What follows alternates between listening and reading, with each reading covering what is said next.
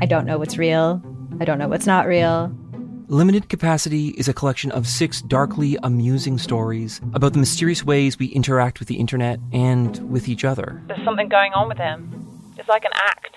I don't trust him. What? You're staring at me like I should say something, but I, I don't really know what to do here. That's the whole name of the game. Don't talk about how the town isn't real. You understand? Limited Capacity, available now on CBC Listen or wherever you get your podcasts. This is a CBC podcast.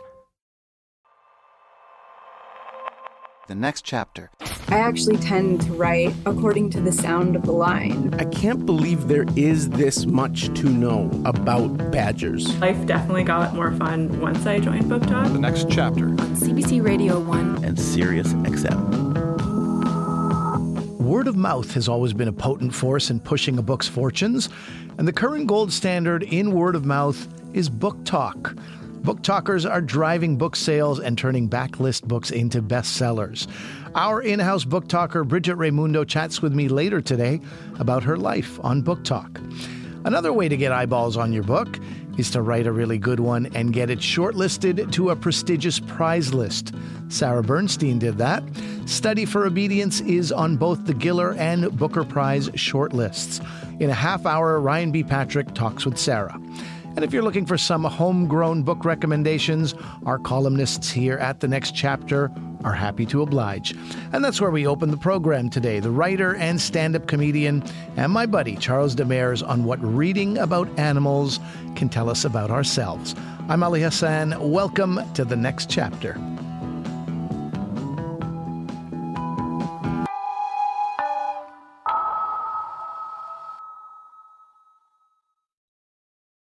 Charlie Demers is a friend of mine and also part of the Comedy Brethren. He's also a writer and has been on the next chapter talking about his own books and recommending books by other people. And that's what he's here to do today recommend some titles. Charlie joins me from Vancouver to tell us about three books that took him deep inside the animal world. Hello, Charlie. Welcome back to the next chapter. Hello, Ali. Thank you very much for having me. I'm happy to have you here. Now, I have heard you talk about your family uh, at length. You're okay with them. You're not particularly crazy about them. Would you describe yourself as an animal lover, though?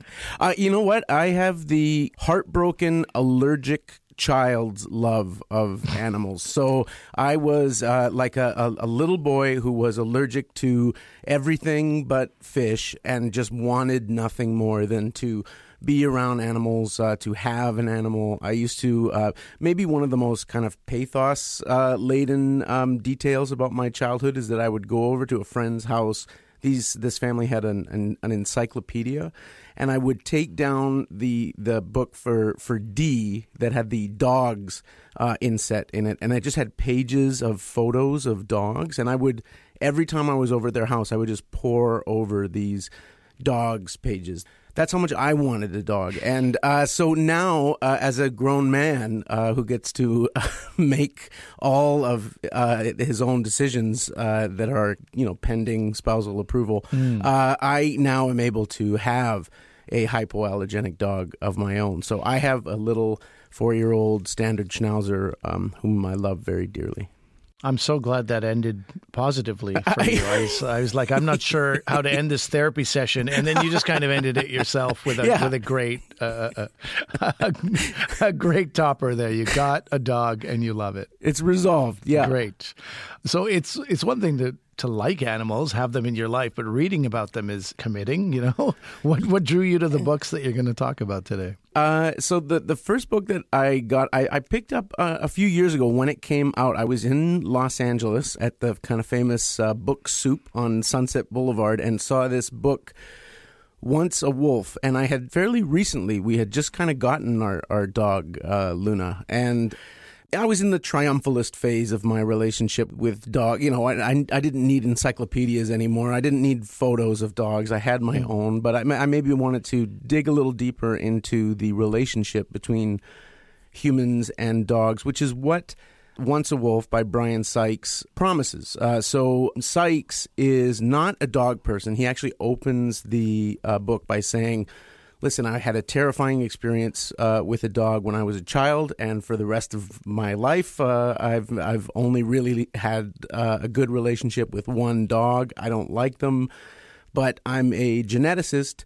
I study DNA, I study genes, and uh, the story of human beings and dogs is a genetically fascinating one from a kind of biological, evolutionary point of view. So, Sykes actually begins the book by kind of floating uh, his theory for the domestication of dogs uh, by human beings, which uh, is sort of not a domestication of dogs at all, but a, a sort of co evolution of Homo sapiens and uh, wolves, uh, who sort of gradually became uh, dogs over the course of a symbiotic relationship that was based around hunting together.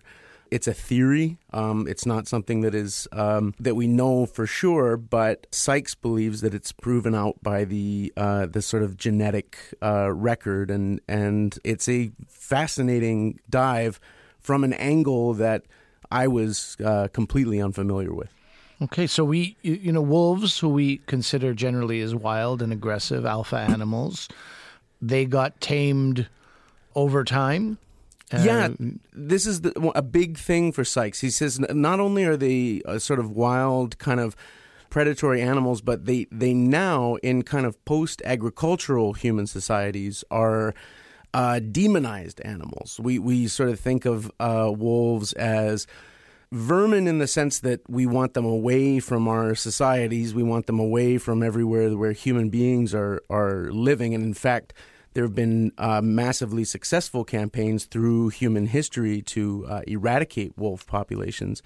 But uh, vermin isn't the right word in the sense of uh, it doesn't quite capture the empowerment that we project onto wolves. I mean, we're, we're terrified of them in, in a number of societies around the world. We have these legends about wolves, and Sykes kind of sees this as, as the sort of uh, shadow side of our move from uh, sort of uh, pre agricultural or non agricultural uh, societies into more kind of rooted.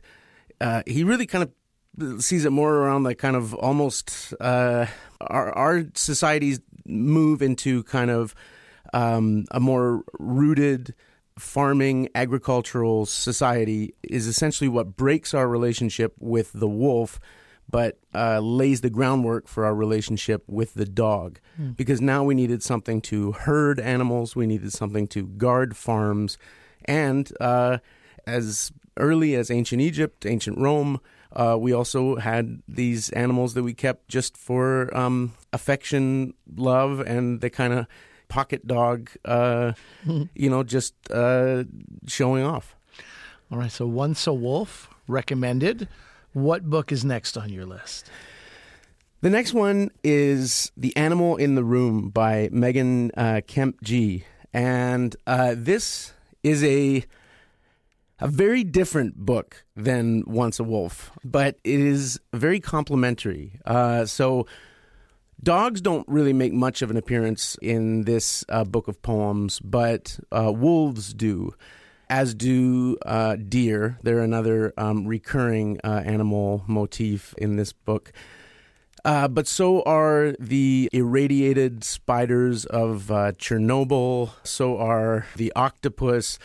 So is the owl that uh, Charles Darwin ate. So is the brontosaurus. Um, and if that sounds like a kind of uh, eclectic, jarring, kind of uncanny collection of animals, a sort of an interesting menagerie. I, I don't think that's by accident. You know, sometimes, Ali, you sit down and, and read poetry. If you're not a, a normal, you know, usual poetry reader, as, mm. as I'm not, I will often read poetry and think, well, I'm not up to the task of reading this. I don't get it. Poetry is just, it's, it's above me.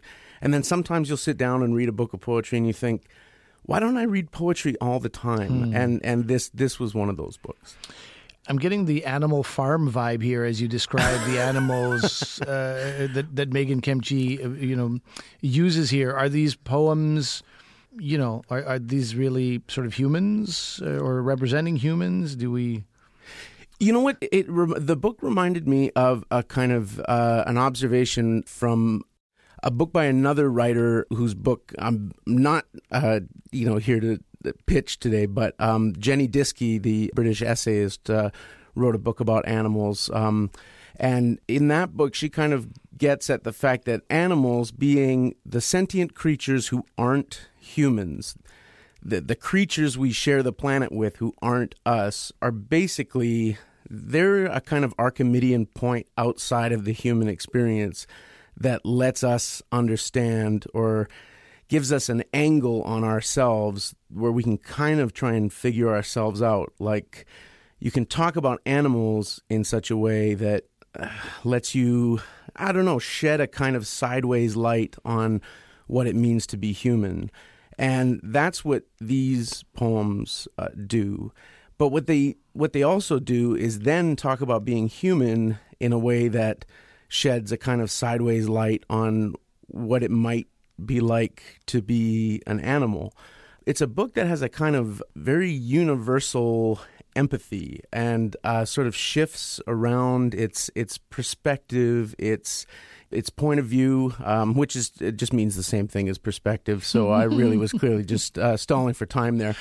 Uh, but she's really kind of got this this bird's eye view, and, and I mean sometimes it's literally a bird's eye view uh, of creatureliness of being, and then finally at at a certain point in the book, there's a story that's uh, or a, a, poem that's uh, told from the perspective of a bunch of inanimate objects in a hotel room.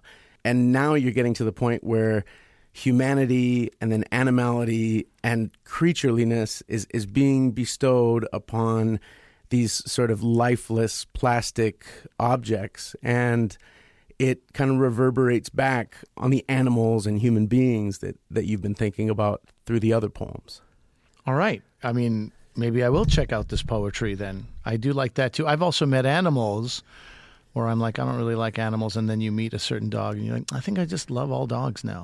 so these things happen, you know. It's, it's, true. It's like they've got they choose a, uh, an ambassador. Like yeah. if you meet the the animal diplomat that represents a particular species or particular genus, uh, they can win you over. Yeah, they send out their uh, their, their Neil Young or their you know I don't know, Gordon Lightfoot or something. Absolutely. Um, what is that last book on your list today? Well, the the last book is kind of a book of diplomacy on behalf of a much maligned animal, and uh, this is a book called Badger by uh, Daniel Heath Justice, and this is a book that very kind of uh, explicitly kind of sets itself to the task of telling you kind of everything you need to know uh, about a creature that we know so little about that is both kind of symbolically and also literally underground and uh, removed from the, the, the human world. And an animal onto which we've projected all of our kind of most repressed uh, sort of uh, elements and and uh, you know basically an animal that in other words has has gotten for the most part a very bum rap i have to say that in reading uh, daniel heath justice's book i kept thinking to myself this this must be the best researched book i have ever read in my life like mm. it hmm. was just one of those books where you just kept thinking, I can't believe there is this much to know about badgers. All right. Like, I've never thought about badgers in my entire life. And then I sat down and read everything I could possibly ever want to know and didn't know that I wanted to know about badgers and it was beautiful it's very and, interesting you know i was feeling very sheepish as you're talking about badgers i was like oh maybe you know, I, I, know Badger is one of the characters in in in, in the wind in the willows, the, the main character. That's right in the wind in the willows. And then I was like, but that's it. I don't know that much. I, how do I? How do I show my face around Charlie Demers anymore, knowing so little?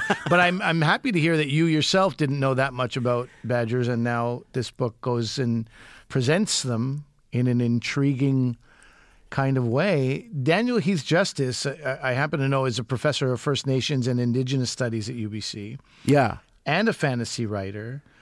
So does he apply, you know, some some interesting context from that background to the Badger as well? Yes. So uh, he applies a, a context from just about every angle you can you can imagine. Like so so there's there's badgers as um, figures in in indigenous uh, sort of cosmology. Um, in uh, you know Turtle Island, uh, but also badgers in uh, professional North American sports mascot uh, world, and badgers in uh, British family regalia. Uh, there's badgers in the sort of cultural realm of, as you say, the wind in the willows figures in a pretty major way. But then there's also um, badgers in terms of just like the taxonomy of their sort of biological life. And of course, uh, Heath Justice is attuned to the fact that there isn't a strict border uh, dividing our cultural life and our biological knowledge. So he talks about the way that badgers were classified by uh, biologists and amateur taxonomists as they entered the quote unquote new world uh, at the sort of knife's edge of, of European settlement. Uh, and we're sort of sending back uh, all this uh, information about what they were discovering about the the badger over here, or what they thought they were discovering about the badger, or what they were projecting onto the badger.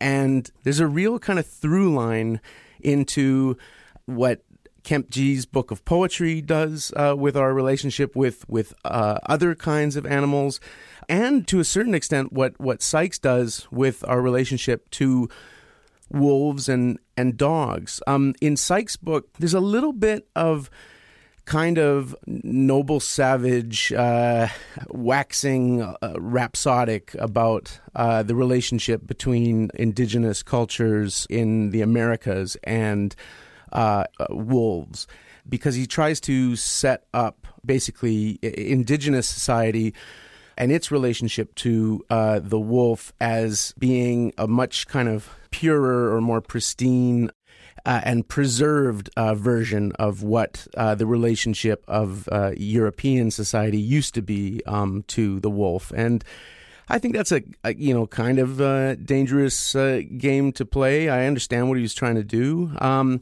but I think Daniel Heath Justice, as as you pointed out, Ali, is like pretty well prepared um, from his background academically and in terms of his interests to to really take on just how we approach from our various vantages um, our relationship to a given animal and the way we talk about you know where we sit in in the quote unquote natural world.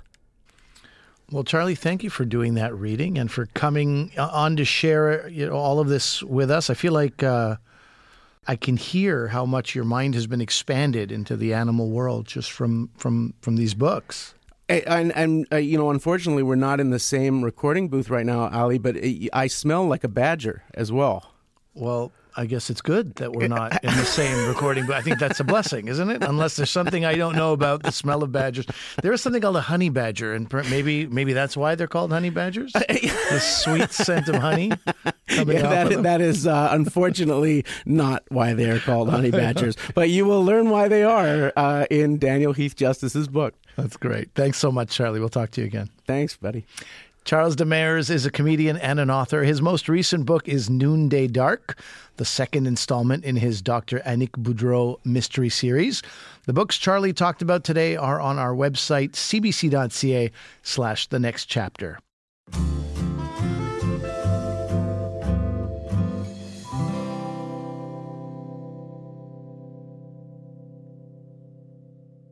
Anahid Dashtgard has worked for greater equity and inclusion in the workplace for two decades. In her book, Bones of Belonging Finding Wholeness in a White World, she writes from a personal perspective about racism and inequality and how to build belonging. Here is Anahid Dashtgard. One of the, the reasons I continue to write is that I think we need more accessible stories to help decode everyday experiences of marginalization and racism, but in ways that are non preachy, without shame or blame, just everyday, regular, universally relatable stories. This book, I think, is that. I wanted to write a series of stories that would be different sizes and shapes, much like the bones in the human skeleton. And each of the main stories in the book, there's 10 of them, explores belonging from a different perspective. What does it mean to belong to the land, in our bodies, in a marriage, um, to a country?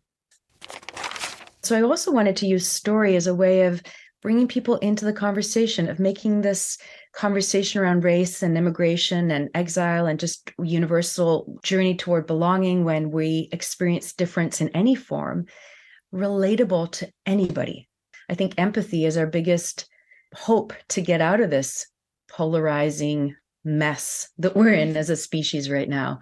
Um, understanding reality beyond the confines of our own experience. There's so many layers of finding meaning in any moment or experience that one writes about. I feel, as a nonfiction writer, a responsibility to tell the truest version that I can find for myself and trusting that that will be the one that resonates most with people out there. That was Anahid Dashtgard talking about her book, Bones of Belonging Finding Wholeness in a White World.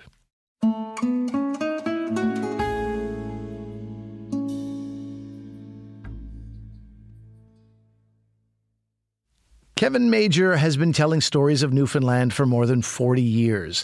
In the early years of his career, he was a teacher and he was frustrated at the lack of books featuring his own province.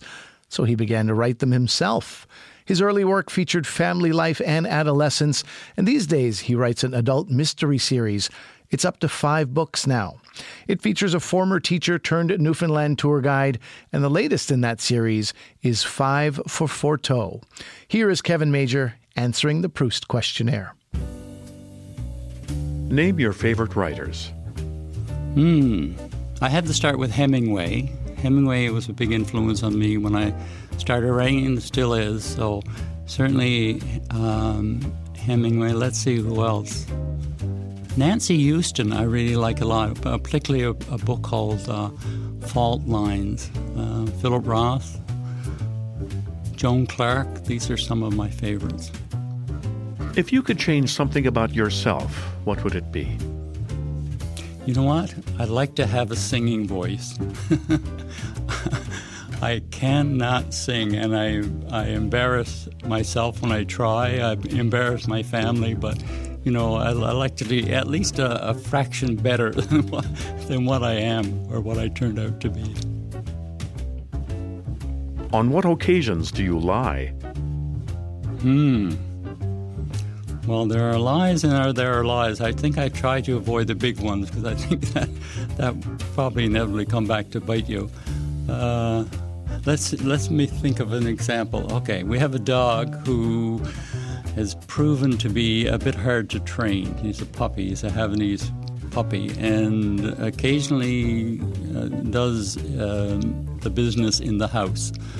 So sometimes my wife might arrive home. She's had a few stresses in her day already. You know, uh, I, you know, I hope the dog hasn't pooped in the house, and I'll say mm, no, no, and you know that might not necessarily be true. I will have cleaned up the mess, made no sign of it, you know, and let the day go on. And once you get beyond dog poop, then it becomes lies become more challenging. Who is your favorite painter? Ooh, I have several. I, will go back to Vermeer, which I really like a lot. Um, coming forward in time, Mark Rothko, um, absolutely. Currently, um, two painters, uh, probably Sean Scully, who I really like, and Howard Hodgkin. Um, you know, my I've been in able to be in a room in the Tate in in London with just the room only have Mark Rothko paintings, and uh, that experience, especially because for a few moments there was nobody else in the room, and I just absorbed that so much. It was kind of a height of happiness for for that moment. And and the same thing happened with me in a in a museum in Ireland with with Sean Scully's work surrounding me.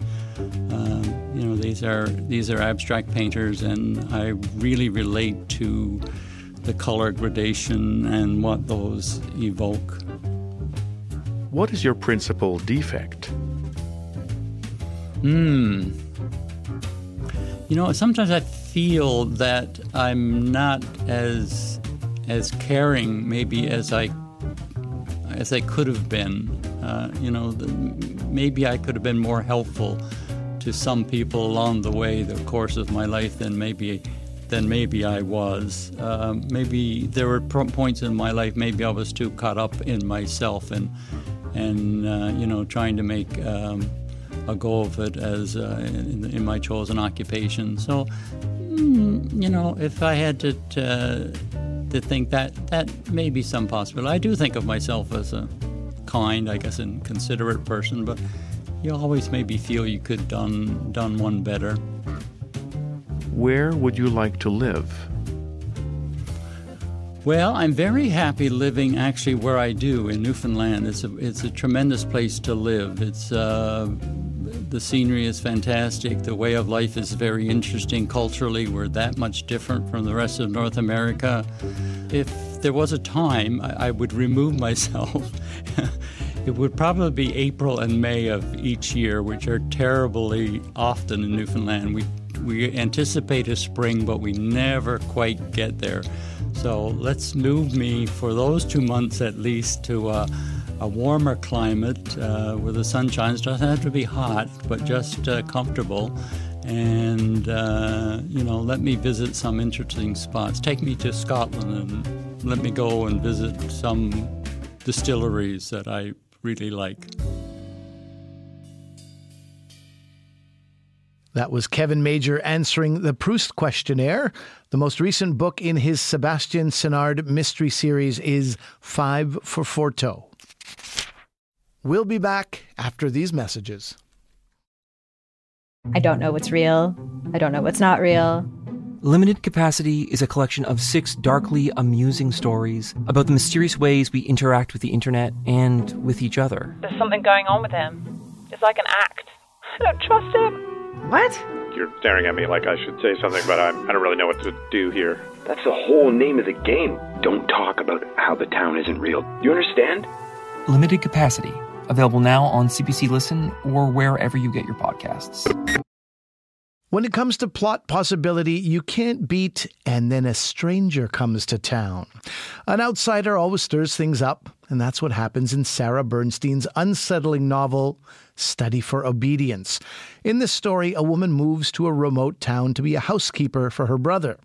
And as strange and sinister things begin to happen, the townspeople become increasingly suspicious and resentful of her.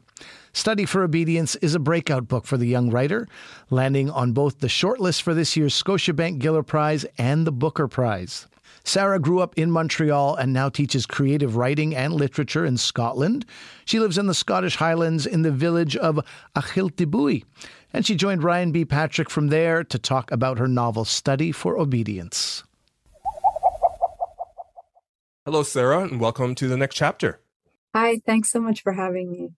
This is uh, such an exciting time for you and this book. H- how are you feeling about it all? a little bit overwhelmed, I think. I think I Mm. haven't really been able to assimilate the news in in a very real way. but yeah, it's been it's been a bit of a whirlwind, I think. Congrats on that again. There's so much to unpack here. You're exploring questions of agency, complicity, displacement, inheritance. It's an absurdist tale in many respects, um, but it's Mhm. also a really cool depiction of nature's dichotomy, like the beauty and the brutality. There's like the, the beautiful, lush fields, but there's still that brutality of nature. I think one thing that really stood out to me is that there's no names or places that you explicitly mention in the book. There, there's a men- there's a moment in the book where the narrator says the names were secret, they were sacred. Like, what what made you decide to kind of leave these details kind of uh, opaque or, or or vague? I wanted to be able to to to leave that imaginative space open. So I think what's been really interesting for me is the responses of readers who have read very different things into it. Right. Um, in terms of where it might be set or what the specific historical events that it might be referring to would be. Um, I think more broadly, I was I was interested in in the way that this character seems to be obsessed with precision in some ways. So, and that, that's kind of evident in the way she tells her story. She's always trying to start again in some ways to try to get it right. Mm. Um, but but that is also in conflict with I think that that statement that you you just read, she believes that there's something about the relationship between herself and the rest of the world, whether that's people or the landscape or animals, that should remain unknowable. So there's she's kind of working through maybe almost an ethics of unknowability, trying to think of the things of the world um, outside of her own system of understanding. So I think that's one of the it's one of the reasons I didn't want to necessarily pin down a name um, because I felt that for this character, she she was really seeking to to find different ways of relating to the world mm-hmm. outside of the system of understanding that like requires everything to be made transparent. So mm-hmm. I think that those are some of the things I was thinking about there. Yeah, I found that very very intriguing like the unnamed narrator has this kind of overriding desire to be good. How does that kind of impact or affect her day to day life? I think she's somebody who has always looked to other people and other scripts to organize her own way of being in the world. So she's she it it's almost like she feels formless to herself. She can't really imagine what a life should be or what a life should look like. So in the first instance, you know, she looks to her family to tell her how to be. Um, and then as she gets older you know she has invested a lot at first anyway although she doesn't talk about it very much in her in her attempt to have a career as a journalist. And so i was thinking a bit about what it means when you invest so much in in your personality in a career that feels like a vocation but you can't make it in that career or you can't you can't get a kind of security in that. So she ends up leaving it and and that too doesn't give shape to her life. Um, and that's partly why she goes back to live with her brother because she's still looking for that external validation for the kind of world to press against her and create a shape for her rather than vice versa. The beginning of the book the narrator doesn't seem to have much agency and this journey to kind of reclaim or recover or maybe even establish such agency takes her to places both physically and emotionally. Like what is agency to this character in the book? Yeah that's a really interesting question. I don't even i don't think she knows yeah. in a way. Um because I think it's something that that sort of happens to her almost by surprise, yeah. right? She yeah. there's there's one point in the novel where she starts to think that her language, her words, what she says might actually have the power to act in the world or to mm-hmm. create change. And she's really surprised by that. Um, and of course, because there's this question about her own unreliability, we don't we don't know, you know, yeah. whether to trust in that or not, or to trust how much how much up to this point that hasn't been the case. Mm. Um, but equally, she is spinning her own narrative, right? Yeah. She's spinning us into her narrative, so that does have have its own kind of power. But I think the agents, the question of agency, for me in this book was a complicated one because I was interested in thinking about, you know, this is somebody who it's she's a character who obviously has been poorly treated by her family. She's been poorly treated by her coworkers. Um, and you know she ascribes that to some kind of inborn quality that she has in her.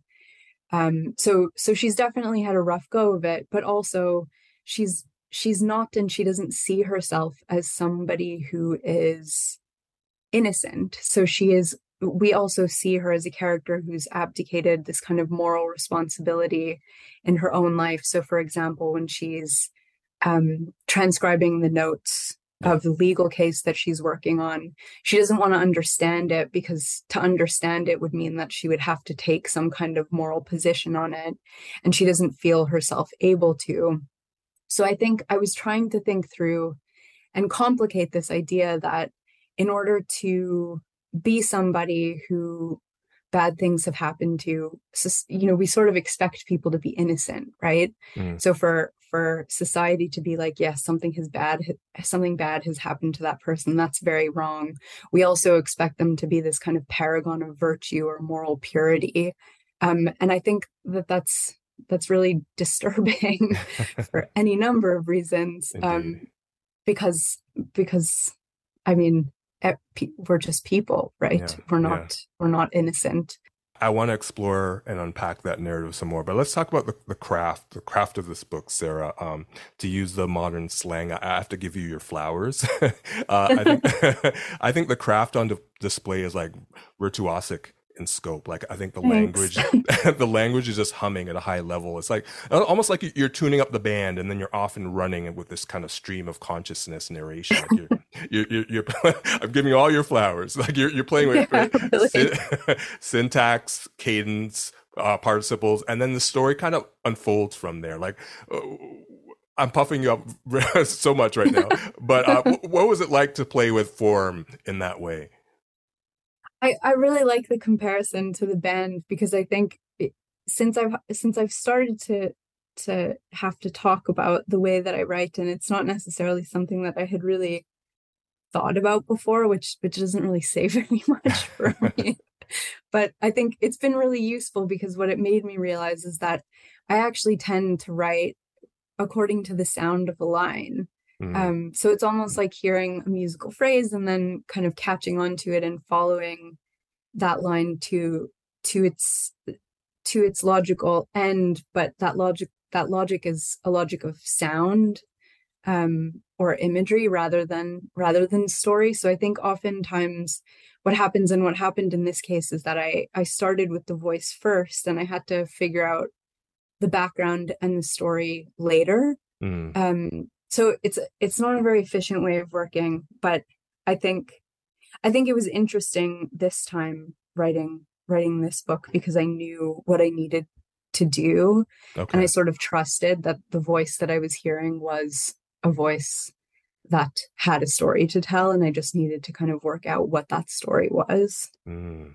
interesting interesting so we're talking about um, Sarah, your book, "Study for Obedience." So the title of the book feels very prescriptive, and and it kind of had me thinking, like, as a human, one can essentially treat another human however they want, and it's kind of up to that human to decide how they want to respond. And when you really think about that, that's kind of liberating, but also terrifying in a sense. Yeah. Like, how do you personally feel about that concept? it is kind of terrifying in a way, right? Mm. Um, that you you have no you can never really interpret how your actions or you know the things that you say will be interpreted by other people and you don't have control over the narrative that people spin about you and i think what's interesting maybe about that in relation to this character is that she she is somebody who doesn't fight that at all. She kind of eats it up. Um, she she thinks, yeah, like I don't have control over any of this, so I'm just going to imbibe all of these different narratives that people have written about me, um, or you know, sort of said about me, and and that's how I'm going to organize my life. Mm-hmm. But she does have this sort of thread of resistance in her, I think, too, that that comes out in certain ways. Yeah, definitely and I definitely get the sense that she needs constant validation. Am, am, I far off the mark with that? Yeah, she definitely does. She, you know, I think one of the many frustrating things about this character is that she's so solitary and and in some ways has eschewed human human contact for much of her life besides you know her contact with her family mm. but she also she she can't really understand herself outside of other people um, and I think there's something there about the fact that, you know, in a less extreme way, we all need each other to take shape, right? People are people insofar as they relate to others everything, you know, about us is relational. There's nothing kind of essential at the core of any of us. Yeah. Um, I don't think anyway. And I think she she is sort of working through some of these ideas. She does think that there's something at the core of her that has made her abject and made her somebody that is treated in this particular way. Mm-hmm. But maybe this comes back also to the the question of innocence, right? Because it, if people are treating her in this way, it's also because of the way that she treats them. So right. there's kind of give and take there too. Mm-hmm. Sarah, congrats on everything, all the success you've been having, and, and thanks for the conversation. Thank you very much for having me. That was Sarah Bernstein in conversation with Ryan B. Patrick about her novel Study for Obedience. It's on both the shortlist for the 2023 Giller Prize and the Booker Prize.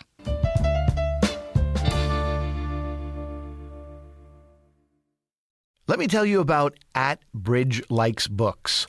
That's the TikTok username of our colleague here at CBC Books, Bridget Raimundo. She's our in house TikTok queen who keeps us and her thousands of followers laughing and reading along with her on her fabulously fun BookTok feed. Bridget joins me to tell us about her not so secret life on BookTok, why she wants a Filipina season of Bridgerton, and what she's been checking out in the BookTok space lately. Hello, Bridget. Welcome to the next chapter. Thank you so much for having me, Ali. How are you? I'm good because I've uh, spent about 45 minutes watching your uh, BookTok page. You're having a lot of fun. Is that were you having this much fun in life before you joined TikTok? Oh, what a question. Um, uh, I think I think I've always been very involved in fandom spaces. I will say, yeah, I was one of those kids who was given probably too early access to the internet, and so I distinctly remember being the tenth top fan on the Hunger Games fan net. but I, I I will say, life definitely got a lot more fun once I joined BookTok. It opened me up to a whole world where I was like, oh, I can actually make a career out of talking about books. That's amazing. Um, and find lots of wonderful people and community there. You also joined during the pandemic, so anything was more fun than just sort of being in the pandemic, I imagine. But what did you discover about TikTok when you first joined? It was definitely an interesting time. Um, I had just, I think, come out to my friends and family as queer like a couple months before our first lockdown. um, so, you know, by necessity, we all went under uh, isolation. Uh, but it kind of meant that I was in this period of really finding myself and wanting to find community, and that became a little bit more difficult. Um, so when I came across BookTok, I was very resistant to join TikTok. I thought it was just a dancing app, like I think a lot of us initially assume. Um, but it shows you what you want to see. So I think I saw one video of someone talking about a book, and then that became my entire feed. Um, and that was a really interesting time because I found that it was primarily a, a female dominated space, a queer space, um, and was just making connections with great people who had uh, great book recommendations and newer recommendations of uh, queer books. Um, so that became kind of my hub and where I just began learning so much and and finding so much connection with people. BookTok has become very influential in promoting books, putting backlist books on bestseller lists. I mean, really doing incredible things for books. You only you said you've only really been in there on there for a few years, but so much happens and there's so much growth in a short period of time that I, I, wanted to ask what you've seen over your years on the platform. And I know when I say your years, it's only been a few, but it, it feels like much more than that because so much happens. Yeah, I mean, it feels like a long time too. It's definitely shifted um, in a big way. I think, yeah, it, it started out kind of as taking these backlist titles and making them popular again. Uh, so things like The Hunger Games, or um, there's a, a great contemporary book called They Both Die at the End and guess what happens in that book. Um, I, I, can't. I can't even imagine for the life of me. I don't want to give it away. I don't want to ruin no. it for others. No. Yeah. Uh, but uh, these are books that I think a lot of people similar similar to me had read many years before, um, and were involved in space. Or were big books on like things like BookTube uh, or Bookstagram, and when we came into this space, we started talking about them again and living in that nostalgia because everyone was kind of starting to find their love of reading again. Um, and it's shifted over the, I think, the three years since 2020 to become more of a space where newer titles really get a chance to shine. Um, so there's a book called A Broken Blade by Melissa Blair, uh, who's an Anishinaabe writer, and she is a BookToker herself. And essentially, when she uh, set out to market this book, she published it initially under anonymous and then created a secret account on BookTok and said, This book is written by a BookToker, and set up this whole campaign where she was sending the book to uh, her friends, and they didn't know that she had written it, and they had different clues of who it could be. And it just blew up into this thing where everyone was getting so involved and thinking, oh my gosh, who wrote this book? Uh, and when she revealed it, everyone was so excited about it, and it went to traditional publishing. Um, so that's an example, in a real literal sense, of of how community oriented the space is, um, and how it can take. Uh, it was a debut author at the time, and really champion her um, and get her into the bestseller lists. I wanted to ask you what kind of books or titles have done the best on BookTok. Is it those that you just mentioned, ones that start small and then sort of grow? in kind of an organically cool way among among a you know a, a small group of people, and then it just explodes? Yeah, I would say um, it really depends on the chaos of the algorithm. Um, it's a completely unpredictable space, which I think is interesting for publishers and reviewers and readers as well to engage with, um, because you can place your bets and uh, and do all the research on what books will do well, but sometimes there's just like a golden nugget in all of this. Um, and I definitely think a broken blade was uh, was an example of this, just very lovely, uh, organic happening. There are some books though. There's a book called Red, White, and Royal Blue by Casey McQuiston. It just was adapted into a movie, and it's a an adult romance about the Prince of England and uh, the first son in the states and um, it's a really fun story but this was had a bit of a following initially and the author was on BookTok um, and then was really picked up and became this i think one of the staple BookTok books this is such an uplifting conversation i hate to be this guy but what are the you know pitfalls that you might have seen on on BookTok? yeah i mean i think it's it's a needed conversation in the space as we're entering. It's become such a big thing. You know, you have those BookTok tables at Indigo and so on. And I think the way that uh, BookTok recently has been represented in the media and the news from the, the bigger stories that hit the mainstream is uh, not always the case of what it is. Um, I've curated my feed very specifically so that I can avoid the pitfalls from time to time. Mm. Um, but I would say the biggest issue is trying to find that balance uh, between readers, reviewers, and writers, um, particularly writers and reviewers, um, because it's such a reviewer space. Um, when writers come in there to promote their books, it's such a tricky balance of one, not hurting the writer's feelings, but also allowing that to be a community space for readers to talk authentically about what they love and maybe don't love. And then just generally, the bigger thing is that it's become such a, a huge space. Um, there's so much content, and so it's difficult sometimes to to stay hopeful if you're an author or if you or even as a content creator and there's a book I really want to do well. Um, it's difficult sometimes when when the views are low and and people aren't engaging with it the way that they used to. You spend most of your time on TikTok, uh, not just reviewing books, but just being very funny. Where was that inner comedian living before BookTok? Oh my gosh, Ali, that's such a compliment coming from you. Um, yeah, I mean, I'm an only child. I spend most of my time uh, imagining and, and uh, creating jokes for myself and trying to make my friends laugh. Um, and that's kind of what I set out for this space to be. I think like uh, what differs BookTok from other um, bookish spaces like on YouTube or Instagram is that it's not always straight up reviews. Um, a lot of the times it's just um, quick comments or making a funny joke about uh, a book that people love, um, mm. and kind of having that that relatability and connection with people. Yeah, I mean, you're just having a great time. That it doesn't seem like work of any kind. I saw a couple of these Bridgerton remakes that you you suggested, a Filipina version uh, or one with queer vampires. If you have to choose one, which would you pick and why? Oh, well, I don't think I have to choose one the one that the book that uh, I was referring to there uh, has both. Um, it's a book called Silver Under Nightfall uh, by Rin Chupeco, who is a wonderful fantasy author um, and also popular on BookTok, I would say.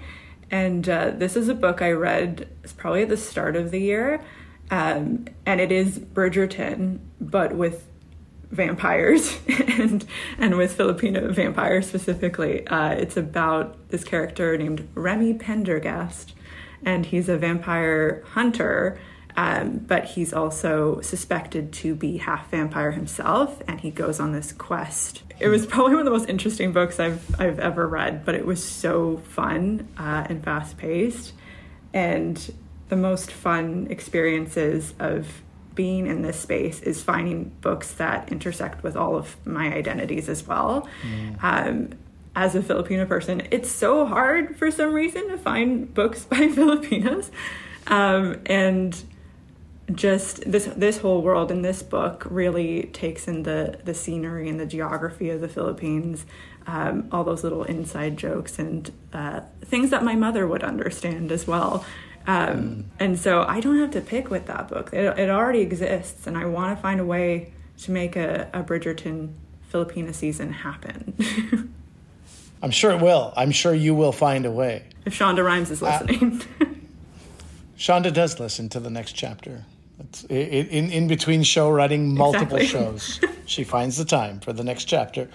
Uh, before we go, you've recommended a few books in our chat, but are there a couple of titles that are trending these days on BookTok that you would recommend? Yeah, for sure. I mean, I think a staple uh, author in the community is Chloe Gong, um, and she writes a lot of young adult fantasy um, kind of based on Shakespearean plays. Uh, so her recent one is actually a new adult uh, fantasy called Immortal Longings, and it's a retelling of Antony and Cleopatra, but in a sci-fi way. Um, and that one is really fun, uh, and I would definitely recommend it as well, especially if you're familiar with the author. But it's also uh, an older novel of hers from the young adult, so it's really um, something that anyone could get into. Um, I think Liselle Sambury, who's a who's a Canadian author, she's doing really well on, on the app, and her books, or her recent book, Delicious Monsters, is a, a horror novel, um, kind of like Haunting of Hill House vibes, but in Toronto. There's a girl, and she sees ghosts everywhere in Toronto, which is my worst nightmare, because um, I feel like they they're everywhere, um, and she writes these wonderful like urban fantasies and and horror novels and it's so lovely to see her do well. Chatting with you bridget is a reminder of how broad the world of writing is and how many unbelievably you know wild things can be written about and intersected with and thanks for this. It's great chat. Thank you so much for having me Bridget Raymundo is an associate producer at CBC Books, and you can find her on TikTok at Bridge Likes Books. And the titles she talked about today are on our website, cbc.ca slash the next chapter.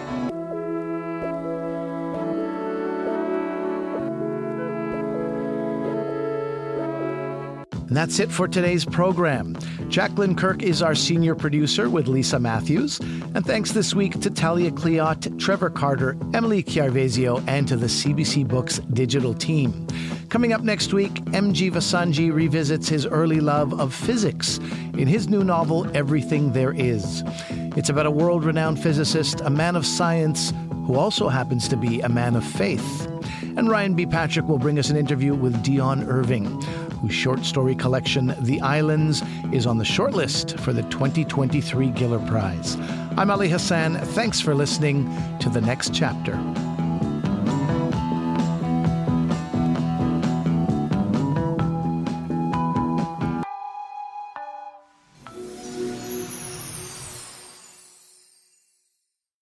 For more CBC podcasts, go to cbc.ca slash podcasts.